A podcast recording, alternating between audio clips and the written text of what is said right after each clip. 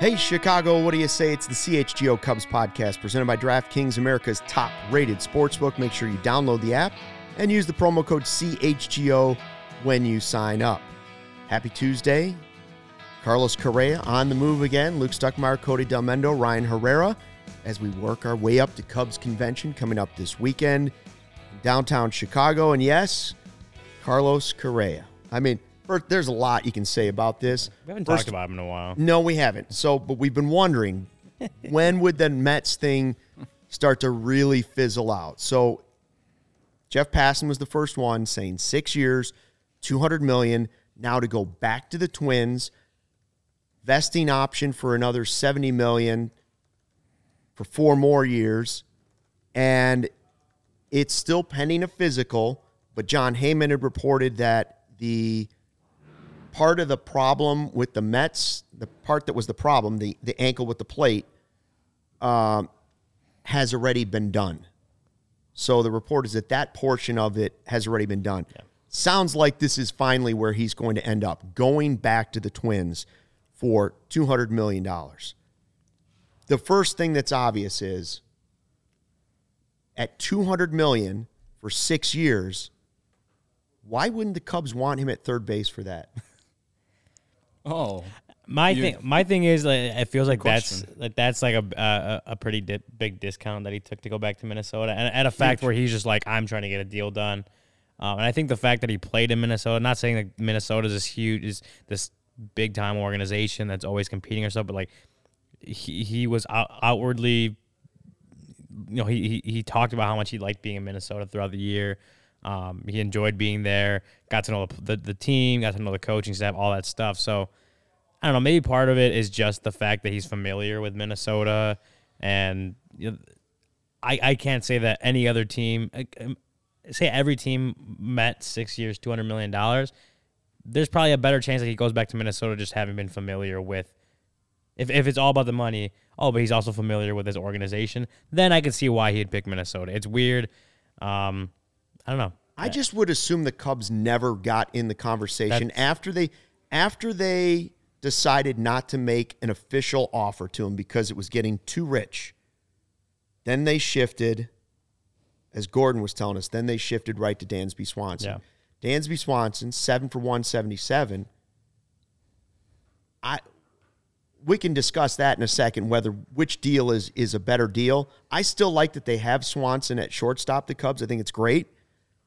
But when I look at that deal and I say third base, the Cubs are a franchise that could have easily gone slightly over that and still been like, you know what? If the plate moves and it all breaks up and we get six years and we end up eating 250, we end up eating 200. I got to tell you, that's a gamble I think is worth it. Now, the only side piece to that is to say, there's certainly something there that the Mets and Giants, who desperately wanted him, walked away after seeing the like they didn't want that price tag anymore. But you know what? The Twins didn't pay that price tag. And so the, the Twins have to be looking at this saying, well, even if our doctors say it's not a problem, worst case scenario, we're eating $200 million. Guys, if the Twins can afford to eat $200 million, what player are you going to get in the near future to play third base for the next six years for $200 million that could be possibly even in the same ballpark as Carlos Correa? I don't think it. I just. I, it's not my money. I just can't believe that they wouldn't have gone back and been like, wait a minute, the Twins are offering you what? Make it 250, done deal. Well, the way it looks to me also is that two other big time, like very interested, trying to compete teams yeah. were incredibly, you know, fearful of what the physical showed. Don't you think they would have taken like let's just suggest the Mets and Giants if they would have offered the same thing the Twins just did right now, 6 for 200, don't you think those teams would have been willing to do that? Well, but I- I- he- that's the thing. I think wonder if was they like, You, did. sp- you spurned me. Let's let's play devil's advocate. Let's say the the Mets say, "All right, we'll give you 6 for 200 if that's what the Twins are going to give you." And he was like, "No, you told me you were going to give me this. He'd rather take his pride, go back to Minnesota. That's Yeah. that's where I'm at. Like, And a like, lower money. At that point, it was he liked being at Minnesota. Minnesota's been in it. We know they had offered a lesser deal than what the Giants originally offered, and even what the Mets originally offered. But it's an organization that apparently treated him right, that he liked to be at. And as soon as these other orgs just were just again fearful of what they saw in the physical, he went back. They they reached back out to the Twins. And the Twins obviously didn't have a problem with the physical the last time, you know, last year when they Right. signed him, and so they're like, "Let's get a deal done now." That's what it, that's what it seems like to me. I don't know, Cody. What do you think?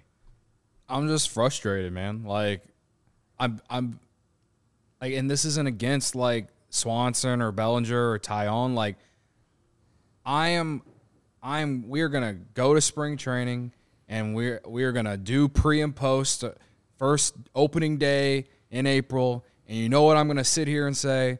I'm gonna sit here and I'm gonna tell you I'm gonna talk myself into 85 wins again, like I did last year. Yep. And and if I'm sitting here in like June, hell, maybe even May, if everything just goes to shit, I don't think that will, but I'm just saying, like that's the worst possibility probably. But if I'm sitting here in June and the Cubs lose like 16 to 7 to whoever again, I'm going to look back at this. Like that's just the fact of the matter. Like you're right, Luke. Like the Cubs absolutely should have been in this situation. Like like sure, perhaps, perhaps Correa just wanted to go back to where like somewhere he's familiar with and this and that and like all that. Like perhaps that's true. But like why why why why didn't the Cubs at least call? Like that's I- well, I- I- significantly We don't. less We don't know. We, and we it's don't the know. type of contract that we sat here all year Yes. and talked about how that's what the kind of contract that Jed wants to do. Yeah, the four year vesting option, sure, could turn into what, 10 years or whatever, right? I think- Is it eight or nine? something? Whatever. it You, was. you know what I mean. Yeah. Either way, like the contract he, he got was right up the Cu- the Cubs' alley. It, it was that. It was a contract that you would say the Cubs drew up. yeah. yeah, I, but something that someone said in the chat, but I'm when I, when I look at it, I'm like, I don't think he would have taken that deal from the Cubs. Like if it was the Cubs giving him six years, two hundred million dollars, the same deal that the, the Twins were giving him, I think he goes back to Minnesota. I- Perhaps. I, I think he he's comfortable in Minnesota. Minnesota, you know, they underwhelmed this last year as far as like competing now. They un, they were underwhelmed last year, but they had they had some pieces to at least be more competitive. They should have been more competitive last year. They Um, were in like the first half of the year. yeah, right. Um, I mean, Byron Buxton, if, if he can stay healthy, he's a superstar, right? Um, yeah, well, I- they could be really good. What's I'm saying? I think they he he sees that Especially in that division. provided they can be healthy, that that's a potential playoff team in a bad division Mm-hmm. overall. Um, he got comfortable with the lineup and the players and the coaches, whatever, and and it was just a, if I think if you stacked it up, six years, two hundred million, and whatever other incentives they had, to him, Twins versus Cubs. Twins are, uh, are a team that treated him right. The Cubs, he never really had any intera- interaction with since you know that pre-draft thing. It, it feels to me like this is a place where he's like, all right, these other teams are are, are afraid of my ankle or whatever it was. I'll go back to Minnesota. Yeah, I, I think I think that's it. I think that's just it to me. I don't think he would have taken six years, two hundred million dollars from the Cubs. But I, just, mean, I don't but know. Mike Mike Ross in the chat is saying maybe the Cubs know something we don't. What could they possibly know? Like the doctors have told us, this guy's plate is not going to age well. Something's wrong. You could end up having ankle surgery. That's why the price tag has come down from 350 when the Giants signed him. Then you go a little bit further down, and the Mets go to 315. Mm-hmm. Now he's down to 200 million. I mean, here's the timeline: March 19th, he gets that short deal with the Twins last year. We don't know, hear anything about the plate, which is already in his ankle. We hear nothing about it. Then he opts out of the deal in November. December 13th, he agrees to the huge 13 350. I am totally okay with any team saying too much money, can't do it. The Giants were willing to do it. Then they took the physical and were like, okay, well, for 350, now that we've seen this plate and what it looks like in the ankle, now we have concerns. I'm okay with that too. Then the Mets jump in there like, we don't care about that. We'll give you 315. They start to balk at the physical, going, uh, well, wait a second. 315 is a lot of money when we now that we've seen the physical and what those MRIs look like. Again, the 300 million thing is a deal. But now when he agrees to a 6-year, 200 million dollar deal, the worst case scenario is that the doctors from the Mets and Giants are right and this will never play out. But the deal, guys, is only six years and $200 million. I know to you and me that sounds like a crazy amount of money, but baseball players make 200. Mm-hmm. You just gave Dansby, who was rated fourth. And again, I love that Dansby's the shortstop, but you could have had the dream scenario Yep. that we originally talked about of having both of them. Yep. Now, I would guess that the Cubs didn't get back involved in it. And again, we may find out in Cubs convention they did try to get back in on it. Yeah. And then it becomes the scenario Ryan's talking about. Where did he did he say, well, I just go back where I'm familiar? I find that hard to believe based on this guy was out there last season telling us about how he was a Dior guy and he likes the flash and like you, you- But- by but the it- way, Minneapolis is not giving you the flash of Michigan Avenue. No, but is but uh, you also have no idea what other was any other team actually offering him six years, two hundred million dollars. And with all, I just I think uh, Jon Heyman, I just saw it. I say um, no. His I say well, no. here's- That's why he's back Here's there. exactly what the rest of it goes. He has the conditional years. He said seven. It goes to ten years, um, and it it vests based on like plate appearances every year. Um, but he can make twenty five million dollars year seven, 20 million year eight, 15 year nine, 10 in year ten. So if everything vests, he ends up making 270 over 10 years, which Right. Is right around, I think, a little bit below what the Twins had originally offered him. Yeah. But he's got to get through those for six years. years, Yeah. He's got to get, he's got to show you that's healthy for six years, and then you're talking about really eating a seventy million dollar deal if but, it goes. but then, bad but in then year what I'm trying to say is that at that point it's 270 million dollars over 10 years if all that comes to pass. And uh, you know, knowing Correa, he believes he's going to be healthy and reach that 10 years, Sure. 270 million dollars. Which at that point, what other team was offering him 10, mil, 10 years, 270 million dollars? Was there anyone? Well, the Twins Like, we think know. originally were eight for two eighty something. It was 10 for was 280. 10 for 10 for 280. 10 for Yeah, 280. so it's right, it's right, right there. What it yeah, was like he's originally. getting he's still getting the high average. So like his average money in this deal is second only to Judge in the offseason. Still with the way it played out. Yeah. But he's the third highest paid overall cash wise. No, he's fourth. He's still fourth. Yeah. No, he's not. Dansby's fourth. Dansby's Yeah. fourth. He's I- he's still third. He's still behind Turner yeah. and he's still behind Bogaerts based on how it played out. Like, there's no question that he has lost money in this MRI and the whole situation with the plate. I just think, I think he's back at Minnesota because there was not another big player willing to offer the two for six. They weren't, nobody was willing to offer this deal because they were all like, oh, this is a headache. The medicals, something's really wrong. Let's not even get involved in it. That's just how it appears. And so he went back to the place he was familiar with. He still could make 270. I'm just saying, if I were the Cubs, and maybe it's not Jed, maybe it's further up the top, I'd be willing to risk $200 million for the next six years to have Carlos Correa potentially at third base. Yeah, I mean, I probably I would too. I just I, I guess we won't know exactly No. what you know. I, I guess I'm interested to see what Carlos Correa says at his introductory press conference, assuming this one actually happens.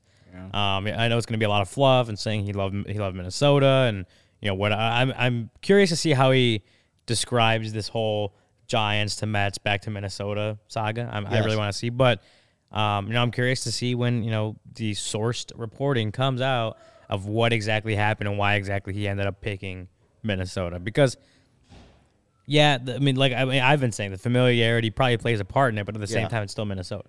Right? Sure. It's, it's like who, like who? if the Cubs I- offered 20 million more because the cost of living's way more here than That's it is in story. Minneapolis, and you're looking at the same deal, just because he knows Minnesota, I can't imagine he wouldn't like want to take the exposure of Yeah. What he could make being on being the star of the Chicago Cubs and playing third base. And then like we just don't know what if if the Cubs reach back out, what they may have offered him, what any team may have offered him. I mean, for all we know, this is the highest bid he Yeah. got. For all we know, this is the highest contract offer, he, or at least AAV, and plus the what the vesting options can can make it out to be. This is the best offer he got. This It- could be what we, well, as far as we know. It No. feels like he was he was sitting there and the Mets were dragging their heels and they were trying to chop down the 315 to less years, less money and he was like, "You know what? Screw it. I am going to take the Twins offer."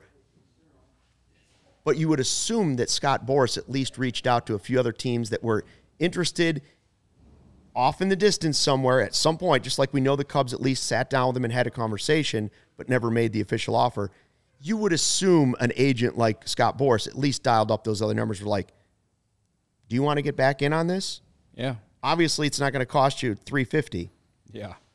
I, I'm I think I'm more so just more frustrated with the entire offseason, more so than this than this storyline. Like it it just looks like another guy that the Cubs, you know, sit, look like they're sitting on their hands. Like and again, like if if we're if we're sitting in July and we're talking about stock up, stock down, like who we trading, then again, I'm I'll be sitting here thinking, what happened, Jed? Like I don't know. I the only- and, and I and I want to think optimi- optimistically about the roster going into spring training. Like I've said that, and I and I like the signings that they've made, but it just it, it's just another feeling of not enough, not enough, and you're rely and you're asking for a lot on a, a lot of unproven guys, and so when this type of scenario comes up, my brain just automatically goes to like shoulda, coulda, woulda, or whatever, and just leaves me in nothing but frustration, along with our YouTube chat right now. So, yeah, I mean that's just basically where I'm at. But I, I, I hope that the Cubs tried. I guess like I don't know if it's gonna make me feel any better, but you know what I mean. Like Right. If they tried and failed yeah, because he actually chose Minnesota over Chicago, Yeah. well, that's a gut punch, too. Yeah. That's a reality check if somebody's choosing the Twins over the Cubs. That's what I said like before he even had that agreement with the Giants. Like if he went back to Minnesota and it wasn't it was because he just liked Minnesota better than the Right, Cubs. yeah, that that's a that's a different indictment on the Cubs organization Yes. than if they just got out, outbid for him. Like that that in my head might be worse than the Cubs just getting outbid for him. yeah. Michael Collada has said uh, about 35 times so far in the chat that Ricketts is cheap. And I saw somebody was saying, I think it was uh, just copying and Brandon was just saying, I, I can't be mad at this or the offseason as a whole. They've improved their team. I, I do I- feel I- like there have been improvements. Yeah. I'm just saying, in this scenario, it feels to me like there was an opportunity to take a $200 million gamble on one of the 10 best players in baseball Mm-hmm. and the Cubs seemed to be in a position where even if it didn't work out and the guy had ankle surgery and was never the same, Heyward shouldn't have been enough money to pull down the Chicago Cubs and make them be like, we can't do anymore because we have what's left on the Heyward deal. Look at the money the big market teams are spending. It shouldn't have been that. It shouldn't have been what it was in the first place. It shouldn't have been an albatross. Mm-hmm. So to me, 200 million shouldn't be an albatross for the Chicago Cubs because if you put Correa at third, and even if he only plays two seasons before, you know what, the plate's gone and he needs ankle surgery and he's not the same guy, the money you would increase pulling into Wrigley Field and the jersey sales that you would have around Wrigley Field would certainly eat into part of that 200 million. Absolutely. And so that's why I just I sit here on the outside thinking, man, I, I feel like it would have been worth the gamble. Even if the plate's a disaster and the guy's career goes south in three years, they're they're in a position now where they don't have a lot of big money contracts Yeah. to worry about. Mm. So to have that gamble now with the prospects coming up and have them next to Swanson and Nico and and the signing of Bellinger, which might just be a one year deal, likely is a one year deal. You got Happ, Suzuki. If they take a two hundred million dollar risk, they make themselves at least a co-favorite to win this division for the next two years, minimum. Yeah. I, I just I, I look at it and, and if I mean I, I can't be frustrated like I, I don't I don't this I don't see the frustration in this just because his whole free agency was just crazy. It was. A- and and you know that they you know the Cubs originally checked in. Uh, we're in some discussions. I mean the the report was that they, he they never really made an offer. Um, we don't know exactly why that is. Uh, if that came from they just heard the number he was getting elsewhere and then didn't want to match it. And, and when, I- when I look at it, it just again, it, it just I can't be frustrated by it just because his free agency has, has been unlike anything we've ever seen. But would you agree that And and and something tells me that the Cubs, like looking at it again, Carlos Correa and the Mets and the Giants, they did their due diligence, saw things in the physical they didn't like. Something which I believe. something yeah something in my gut tells me the Cubs and any other team that may have checked in on him wanted to do the same due diligence, wanted to do the same physicals, go through all that stuff, have these Sure. contingency plans to get out of, of the agreement. Whereas the Twins may have just been a team that said, "Hey, we know you from last year. We're fine with what you got. Come here. We'll pay you this money." I just can't believe that a small market team like the Twins ends up being the it ends up being the team that's willing to take the two hundred million dollar gamble on the guy. Yeah. You, you see what I'm saying? Like, in the end, it's a $200 million gamble on a great baseball player. Not a good one, a great baseball player. $200 million. The fact that it's the small market twins willing to take that $200 million gamble is the shocking part to me. I know he's been there, and they looked at it and said, We've seen it. We're not worried about it, yada, yada. And he's likely going to pass that physical because it's been reported that he's through that part already in Minnesota, that part of the physical. There's so many big market teams out there. I understand why he wouldn't take that offer from the Mets, and I understand why he wouldn't take that offer from the Giants. Two big market teams that really want him because it's a pride thing at that point.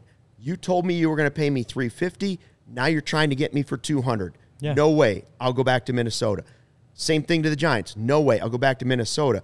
But if a team that never made you an offer, the Cubs, the Red Sox, the Red Sox, what are they doing? Like,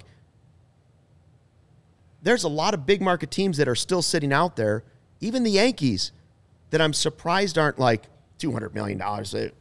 We're the Yankees, $200 million.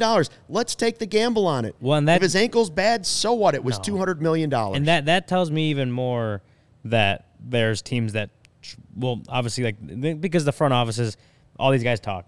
Yeah. So the Mets, the the front offices had to have heard what the Mets and the Giants were concerned about, and they wanted to do their due diligence too. This it just kind of keeps me even like more in that direction of these teams really want to do their due diligence on that ankle, which rightfully so they should if they're going to spend that much money on a guy who in a couple years like that that may become a huge Yeah. issue, right? So rightfully so they should. But then it seems like to, even more to me like the, the Twins who would have already done that physical last year, would have already known something was up, but were comfortable with it. Would have been like, we're not going to make. He, he probably didn't want to go through a third physical process only to get burned again. The Twins were like, we're not going to make you do that again. We're fine with what you got in your ankle. We'll do the rest, the you know, the regular physical, everything else, make sure everything else comes out. But we're good with the ankle. We already know about it. We did it last year, right? I so just- it could be a pride. It could be a pride it thing for keeps him. telling me even more that that may be what happened. I'm not reporting anything. I don't want to speculate too much, but that's what feels like. is speculation. It, it just feels like that's what uh, that because because the Twins already know the the medical history with Carlos Correa having done this last year. It just makes ev- even more sense to me that that's that's a main reason why he would have gone back to Minnesota for Christian. A says it, it's because the Twins want to win, Luke. Over over what team? Like you don't think the Yankees want to win? The Mets wanna win. you don't think? Well, Steve Cohen wants to win. I'll I, I much. realize that. I think it's totally a pride thing that he wouldn't take a similar offer from those other two teams because if he's been negotiating with them, I bet you he was getting at least that offer from the Mets. But he'd been told otherwise. But you're talking about the Red Sox, the Cubs, the Yankees. What other big market team might want to get in that? oh, There's there's plenty of them, other than the Twins that still want to win. Like you can look at the Twins lineup and say, well, the Twins are a better team than the Cubs are. Yeah, but if you put Carlos Correa next to Dansby Swanson, the Cubs are a lot closer than you think they than they look at the moment, right? Yeah. And wouldn't you rather live in Chicago than Minnesota? Come on, guys. Like let's let's be honest. Like I love walleye fishing. I mm-hmm. love the outdoors. I like Minnesota. Don't get me wrong. Minnesota. I love Minneapolis for a day or two. But if you're comparing Chicago to Minneapolis, St. Paul, that's like com- that's like comparing the best steak you ever had to like a slider you got at a bar one night. It's not the same thing. You can still have a good slider, but it isn't the best steak you've ever had at Gibson's or Chicago Cut. My guy uh, Mike Dubs lives in Minnesota, and, And he's he- a, he's he from tell you. Chicago. He can tell you. it's a nice. He place. prob- and I- I know for a fact because this, he told me this at Murphy's last year when I met up with him that uh, he lives in Minnesota because I think his wife is from there and she don't want to leave there. Sure. So, but I think if it was up to you him, get a, he'd you come get a back boat, here. Oh, you yeah. live near a lake. It's listen, there's stuff to do. But to compare Minneapolis, St. Paul to Chicago, Yeah. come on. I don't know, man. Like the entire situation is just obviously it's wild. We've never seen anything like it. I And, I and- just, I just again, I just don't want to sit here in the middle of next season and think what happened because like and- that's where I'm at. in my opinion, Cubs fans should be happy they got Swanson and didn't have to go through this. Like, Well, I don't like, think it's about Swanson's that. a good. No, but, but I'm saying agreed. is, I'm saying is instead of being frustrated over not getting Carlos Correa and all this crap, just be happy you got a really really good player for a, a you know a good contract who's going to be a seven years, 177 million dollars. He's a Gold Glove caliber player, um, and coming off his first All Star. You're hoping a lot of these things happen, and you didn't have to deal with all this crap. You didn't It have to go played through. out worse. Oh my God! You, imagine being, worse imagine being instead of it being the Giants or the Mets, you're the Cubs, and and you're going through all this, and you keep trying to get back into it and get back into it, and then all of a sudden you're left with nothing because what Dansby Swanson probably signed with another team. Yeah, Imagine oh yeah, that. you Instead of being frustrated at this whole Carlos Correa and the Cubs sitting on their hands or whatever you want to call it, they they went out and got a really really good shortstop. Yeah, well, Be- my that, point that is, should be the happy thing. my point in is, my is that he could have played third base. That's that's my But frustration. he doesn't want to play third base. That was the whole thing. He wants to But, play but he was willing to go do it in New York. in New York for for three hundred and fifteen million dollars. So that's- that is a possibility What if that this he is looked another thing? said- the the Twins said, "We'll let you play shortstop. Like you're you're you're gonna be our everyday Possible. shortstop, right? Fine. There's so many different reasons of, and, and so I can't. I, I'm with. I, I know. understand that there are a thousand different reasons, probably. But I, I can't sit here and be like the Cubs didn't. I, I just I can't. not saying I that. can't pin it all on Jed in the front office for not getting it when there's plenty of other plausible, probably more plausible scenarios for why you know Correa ended up in Minnesota. It, that it- said, Ryan, fair points. if you were running the Cubs and you were a billionaire and you were or you were Jed Hoyer, if you had two hundred million dollars and you could gamble it on Correa's ankle for six years, would you do it? yeah, Yeah, yeah. I mean, I would have checked in for sure. I, I, agreed. I would have 100% would have checked and seen what it would So have. I hope they checked in. Yeah. Yeah, I can't. I look forward to the report of oh they tried. Thank you. Well, Ryan is worth. attempt- Ryan's white. trade. It, Like, it Yeah, could have gone way attempted worse. trade. We'll, we'll make the graphic like the White Sox. Attempted did. signing. They could have been. Ryan's right. They could have been left with nothing. or not our guys, but In hindsight, they could have been left with Yeah. nothing. The worst case scenario would have been they they agreed to a terms with Correa at like three hundred million dollars, and he went through this whole thing, and then he they had to let him go because of the the medical, and then everybody else was gone, and you were left with the same infield you had last year. Look year. where it's at now. The, the Giants uh, had been. This was supposed to be the. Not that there's anything wrong with that. This was supposed to be the guy the Giants were going to sign to be their, you know, their guy, their their superstar to lead them in the future. Yeah, their franchise player, and now they don't have they don't have that. I forgot who else they Yeah, signed. Michael this offseason. Conforto. Conforto. There you go. Yeah. He's not Carlos. Yeah. No I'm, Carlos I'm Correa. not saying that the Cubs have had the worst offseason No. of, of the entire league, but we can't sit here and say that. Makes you a little jealous. All I'm saying is you, you can't you can't sit here and say that what you were hoping for happened. I think that I think we're still sitting here wanting more. And I- No, and that's, that's- my Sure. point. Always wanting more, and I I wrote about right? that. I Yeah, wrote, yeah. wrote about that a little bit at allcshow.com this morning. So if you want to Check that out. if you want to check that out, a little commentary. Uh, Greenridge Farm is a Chicago local meat and cheese company offering you a better all natural option. Makers of all natural deli meat, sausages, and their famous meat sticks. Perfect for oh, tailgating, happy hour, and school lunches. All natural meat sticks that are hardwood smoked for eight hours. 16 grams of protein per stick, making each a perfect post workout snack. If you want to bench 275. If you want to bench 275, you better get on the meat sticks. Meat sticks come in chicken, black forest beef, flavors like jalapeno cheddar, spicy chili. If you haven't tried them, you don't know what you're missing. They're delicious because they're made from recipes that are generations in the making and being all natural. They deliver a fresh, flavorful alternative at snack time. You can always find them in the refrigerated section at Costco, Sam's Club, and your Chicagoland grocery stores. And right now, when you order any three meat products at greenridgefarm.com, Go ahead and include a pack of meat sticks in your cart. Those meat sticks are free just by using the code CHGO at checkout. Green Ridge Farm, simply natural meat. Game Time is the hottest new ticketing site that makes it easier than ever to score the best deals on tickets to sports, concerts, and shows. Ever dreamed of sitting in a seat you never thought you could? A 50 yard line, courtside, behind home plate at a Cubs game? Floor seats at a concert is possible with the Game Time app. The biggest last minute price drops can be found can be found on the seats you thought you could never buy. You won't find a better deal this season on Bulls tickets. Bulls are still going on right now. Blackhawks as well. Uh, Game Time is created by the fans for the fans. Guarantees the lowest price. If you love CHGO, then you'll love Game Time. The best way to support us is by buying your tickets through the link in the description. Join over 15 million people who have downloaded the Game Time app and score the best seats to all your favorite events. Cody, did you use Game Time when you went to that? Uh, that was the Illinois Northwestern game. Uh, yeah, I would have if I actually went. My friend bailed, so I didn't Oh. go. Brutal. Uh, well, at least you didn't have to watch that. Yeah, I stayed person. home and had my heart broken in on in, on my couch instead of in person. Yeah, you didn't have to watch it in person. Like th- Yeah. that was. It would have been a waste of money for you. Yeah, it would have been. But it and would've been- also like Northwestern also charges more when Illinois comes to play there because they know they're going to take all the money from Illini fans. Yeah. So It would yeah. it would have been a waste of money, but also seems would have been a cheaper waste is of money. wrong, in my opinion. It would have been a waste of money, but a cheaper waste of money because of game time. Sure, yeah, Yeah. absolutely. I would have had a great time. I probably would have told a bunch of kids that should be in the Ivy League um, to Yeah. to to screw off or whatever. Um, yeah, that's about it. Some good comments in the uh, chat today. Mike Dubbs says, says Avi Shirts needs to make a shirt that says pending physical. Mike Ross says if you can bench 275, you are a meat stick. That's my that's favorite nuts. comment of the day. To me, You are. It's- Hi, Love it. Ryan Meatstick Herrera. Nice That's to me. meet you. That's me. Meat stick Herrera. That should, that maybe that could be your shirt. Put that on a shirt. Meat stick. Just meat stick. uh, all right. Joe, I hope you're watching.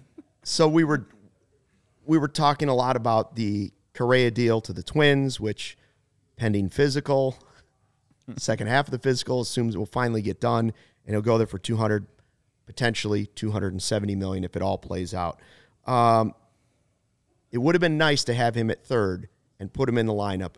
Tony Andracki, former uh, coworker of mine, teammate of mine, is now at Marquee, and he does great work there. And he, he was with Ryan Dempster and Andy Martinez, and they were trying to figure out who's going to bat lead off, where would you put the lineups, right? We'll do that at some point this offseason.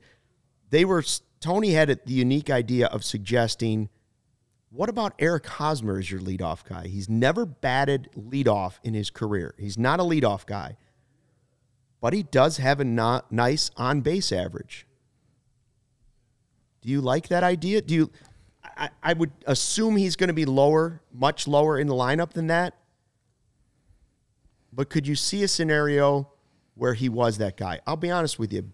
I'm old school, so I never saw a day in my life where I thought, hey, why don't they put Kyle Schwarber leadoff? Or like that never Rizzo. crossed my mind until it happened. I was like, what? Or or same thing when he let Ri- Joe Maddon let Rizzo bat leadoff. I was like, what? But Tony, I know for a fact, is also the guy that used to tell me over and over and over how he wanted the Cubs to try Kris Bryant as the leadoff guy. That never really happened. No. What about Eric Hosmer? Happened for like a month or two, didn't it? Hosmer's certainly not like speedy, which is what you normally think. No. Like you think of a contact guy, somebody that'll get on base, nice on base average, and can run. Yeah.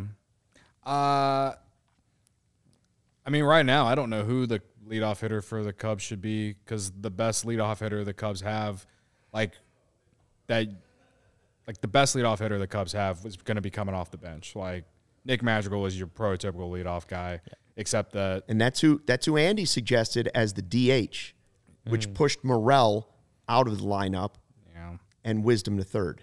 I just don't. I mean, no one wants to see Madrigal playing DH. Like That's tough. That's t- like your DH has to have some pop, man. Like that's just.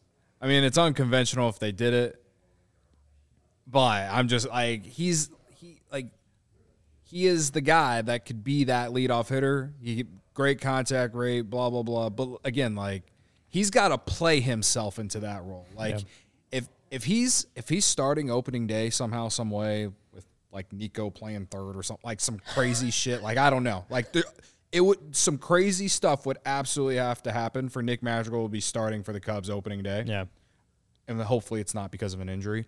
But like again, great contact rate and doesn't strike out a lot or anything, and takes the ball to both fields. Like it, it, it makes sense that he could be that guy. But again, he'll have to play his way into Yeah. that role. So like, as far as like your your your projected lineup right now, I mean, uh, I don't know, like maybe like like if we're gonna stay unconventional, like I feel like Seiya wouldn't be a bad try because he's a you know he Does he's know sho- the zone. He's got he's some sho- he's power. shown to Ryan Dempster suggested Nico. Yeah, when I was gonna say when I look at it right now, like as far as guys, you're probably projecting to be the opening day starters. Nico probably is a guy I would lean towards as as the leadoff hitter. Um, he had a he had a relatively high OBP, three twenty seven. It's not like great. Um, probably a little closer to league average than you want it to be, but uh, it was good. It was solid. He still hit 281. Uh, the one thing he doesn't do a lot is walk. He had 5.4% walk rate last year, um, which is even below Patrick Wisdom. Patrick Wisdom had a 9.9. Um, so if he's going to be a leadoff hitter, that he needs to ha- improve in that area a lot. He needs to walk a lot more. Uh, be- one because that's just going to raise his on base percentage, and as we talked about, like OBP is pretty, you know, even though that's a little more of an old school stat at this point than Yeah. a lot of these new Fangraphs s stats.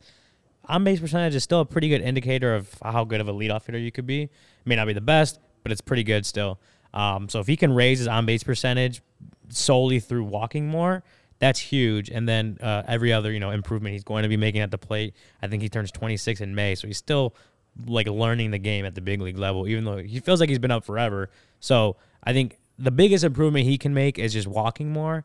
That's easier said than done. But if he can do that, if he can add a few percentage points to that walk rate, you know, in tandem with the rest of the improvements he'll make, I think he could be a really good leadoff hitter because he's not. I mean, we had that conversation. Will he ever hit 18 home runs in a, in a season? Right. He, if, he, if he's your leadoff hitter, he never has to. Like, if he's a Right. leadoff hitter, he can just get on base at a really high clip. He never has to hit more than 15 home runs. And Would you we- rather have him increase his on base percentage because of the walks? Would you rather have him get more walks, or would you rather have him hit five more home runs? get more would you, walks. Would you rather see a little more power out of Nico, or would you like to see him walk a few more times?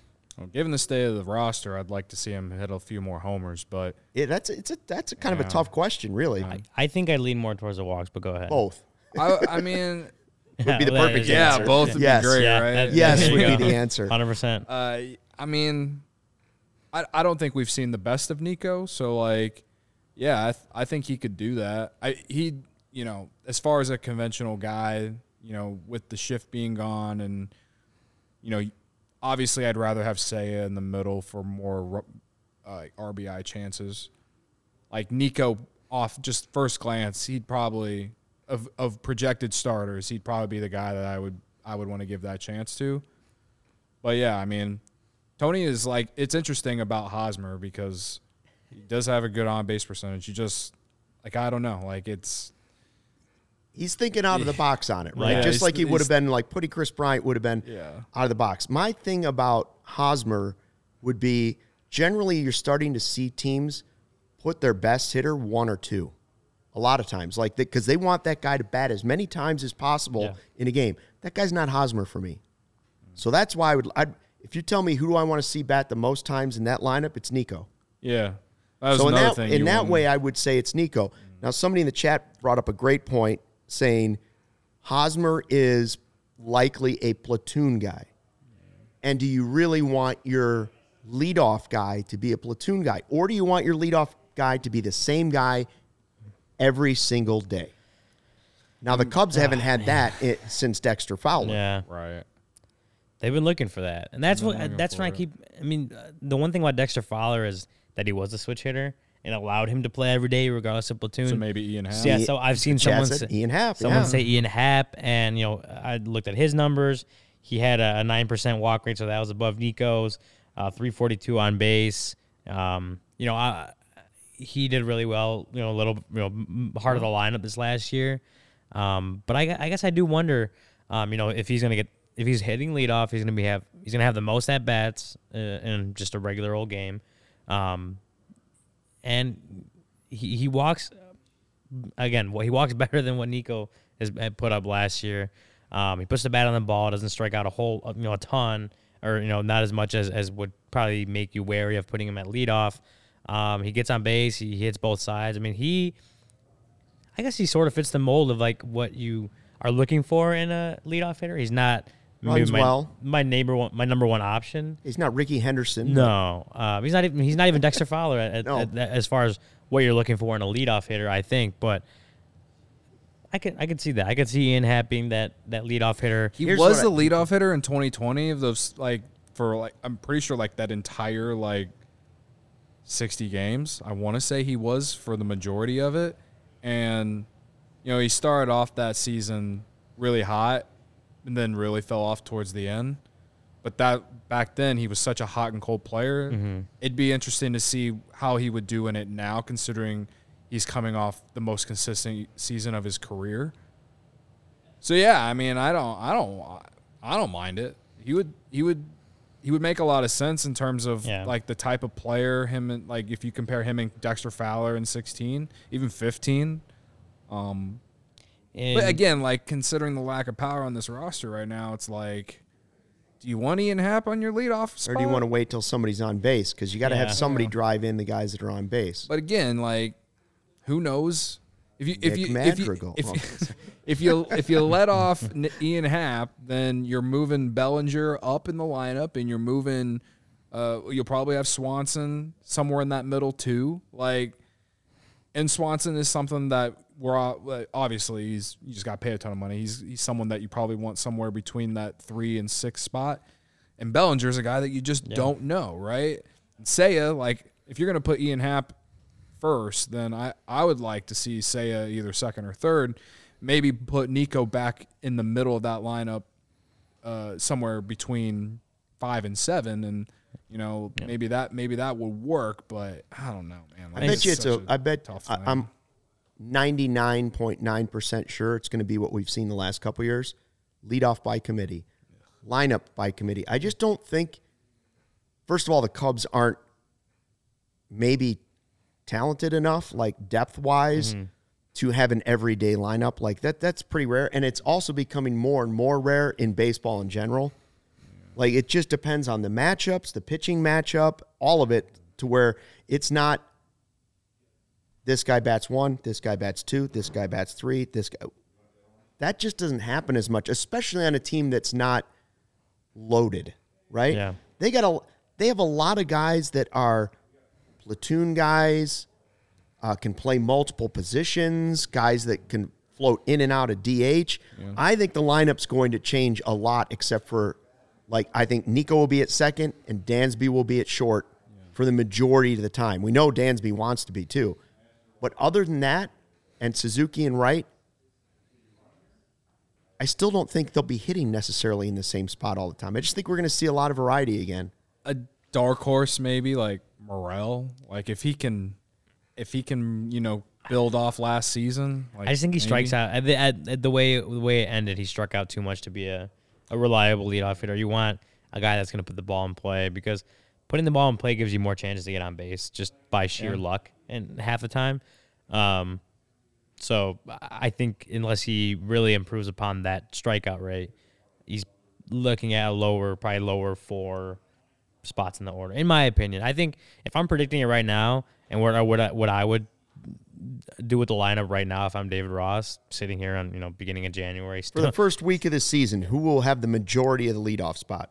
I I'm gonna go Nico. I would go Nico. The way I'd construct the lineup: Nico, Seiya, Happ, Dansby is probably my top four.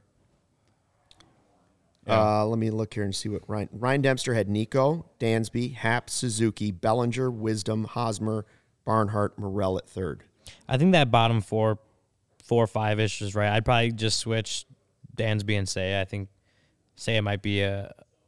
I mean, I, the thing is I- like with two, three, four, it's like it just kind of really is kind of preference and how these guys kind of mix in well, mix in with each other. I just think if I'm looking at it myself, and you know, I, I don't get paid to be a big league manager, so take my opinion with a grain of salt.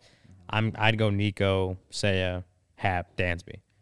That the, the Dempster one gives you a lot of lefty righty lefty Yeah. righty, which he points out in their piece that you know then a pitcher just can't get settled on seeing the same thing, pitching the same way, just getting locked in on this is righty righty righty righty or whatever. I, I like that part of it. The one that I would pause the most at would be Andy's. I don't love Madrigal leading off if that means Morel's the odd man out more often than not. Like I'd rather find out. I almost have more faith that Morel's going to be an everyday player than I do Madrigal. To be honest, Oh, with for you. sure. Because he can play third, and like Madrigal, He has more versatility He can Yeah, play and. Madrigal is going to and play more power second, and way more it. power. Yeah. And I know we like to put down Madrigal because he doesn't have the power. I'm not saying that. I still he has a role, but I just don't think definitely- it's. He's gonna, he's gonna hit a I home don't run think. this I just year. don't think it's lead Yeah. off and DH. Yeah. I should have put that in my prediction. He's gonna hit a home run this year.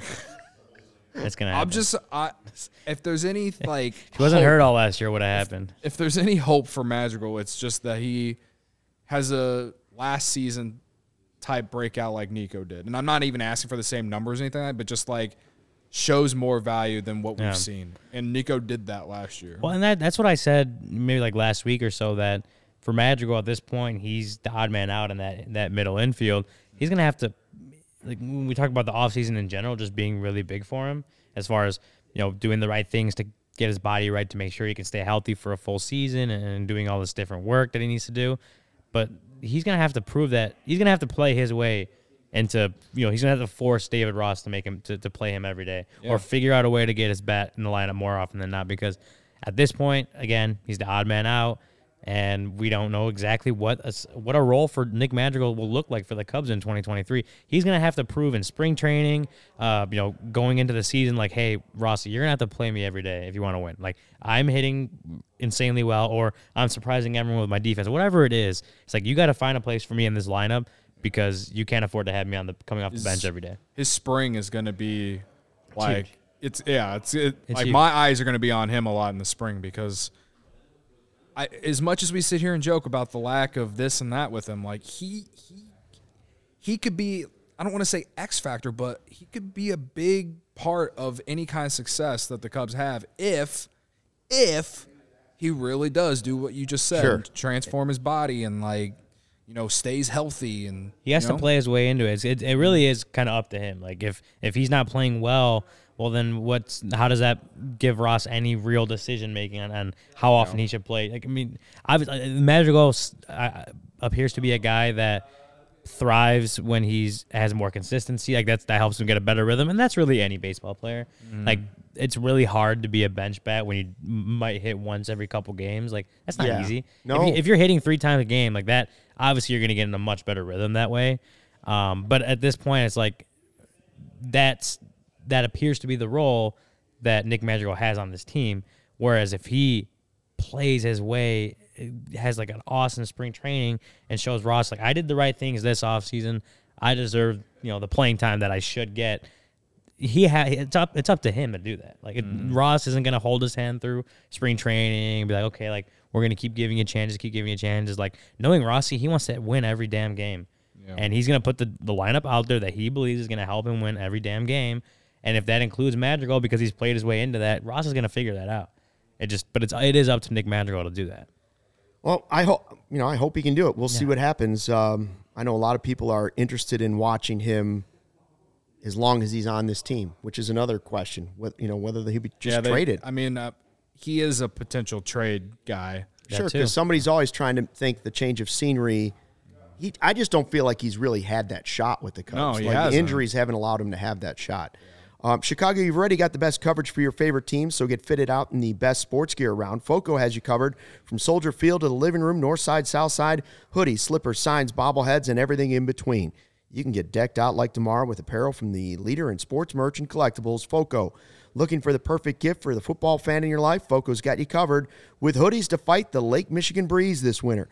Check out foco.com or click the link in the description below for all non presale items. Make sure you use the promo code CHGO for 10% off. So you asked me about if I went to Illinois Northwestern last week. Yes, I did. I and so going in my my next point is I was watching Illinois Wisconsin from my couch on Saturday. Illinois won. I didn't have to consider throwing myself into Lake Michigan. ILL. And what happened?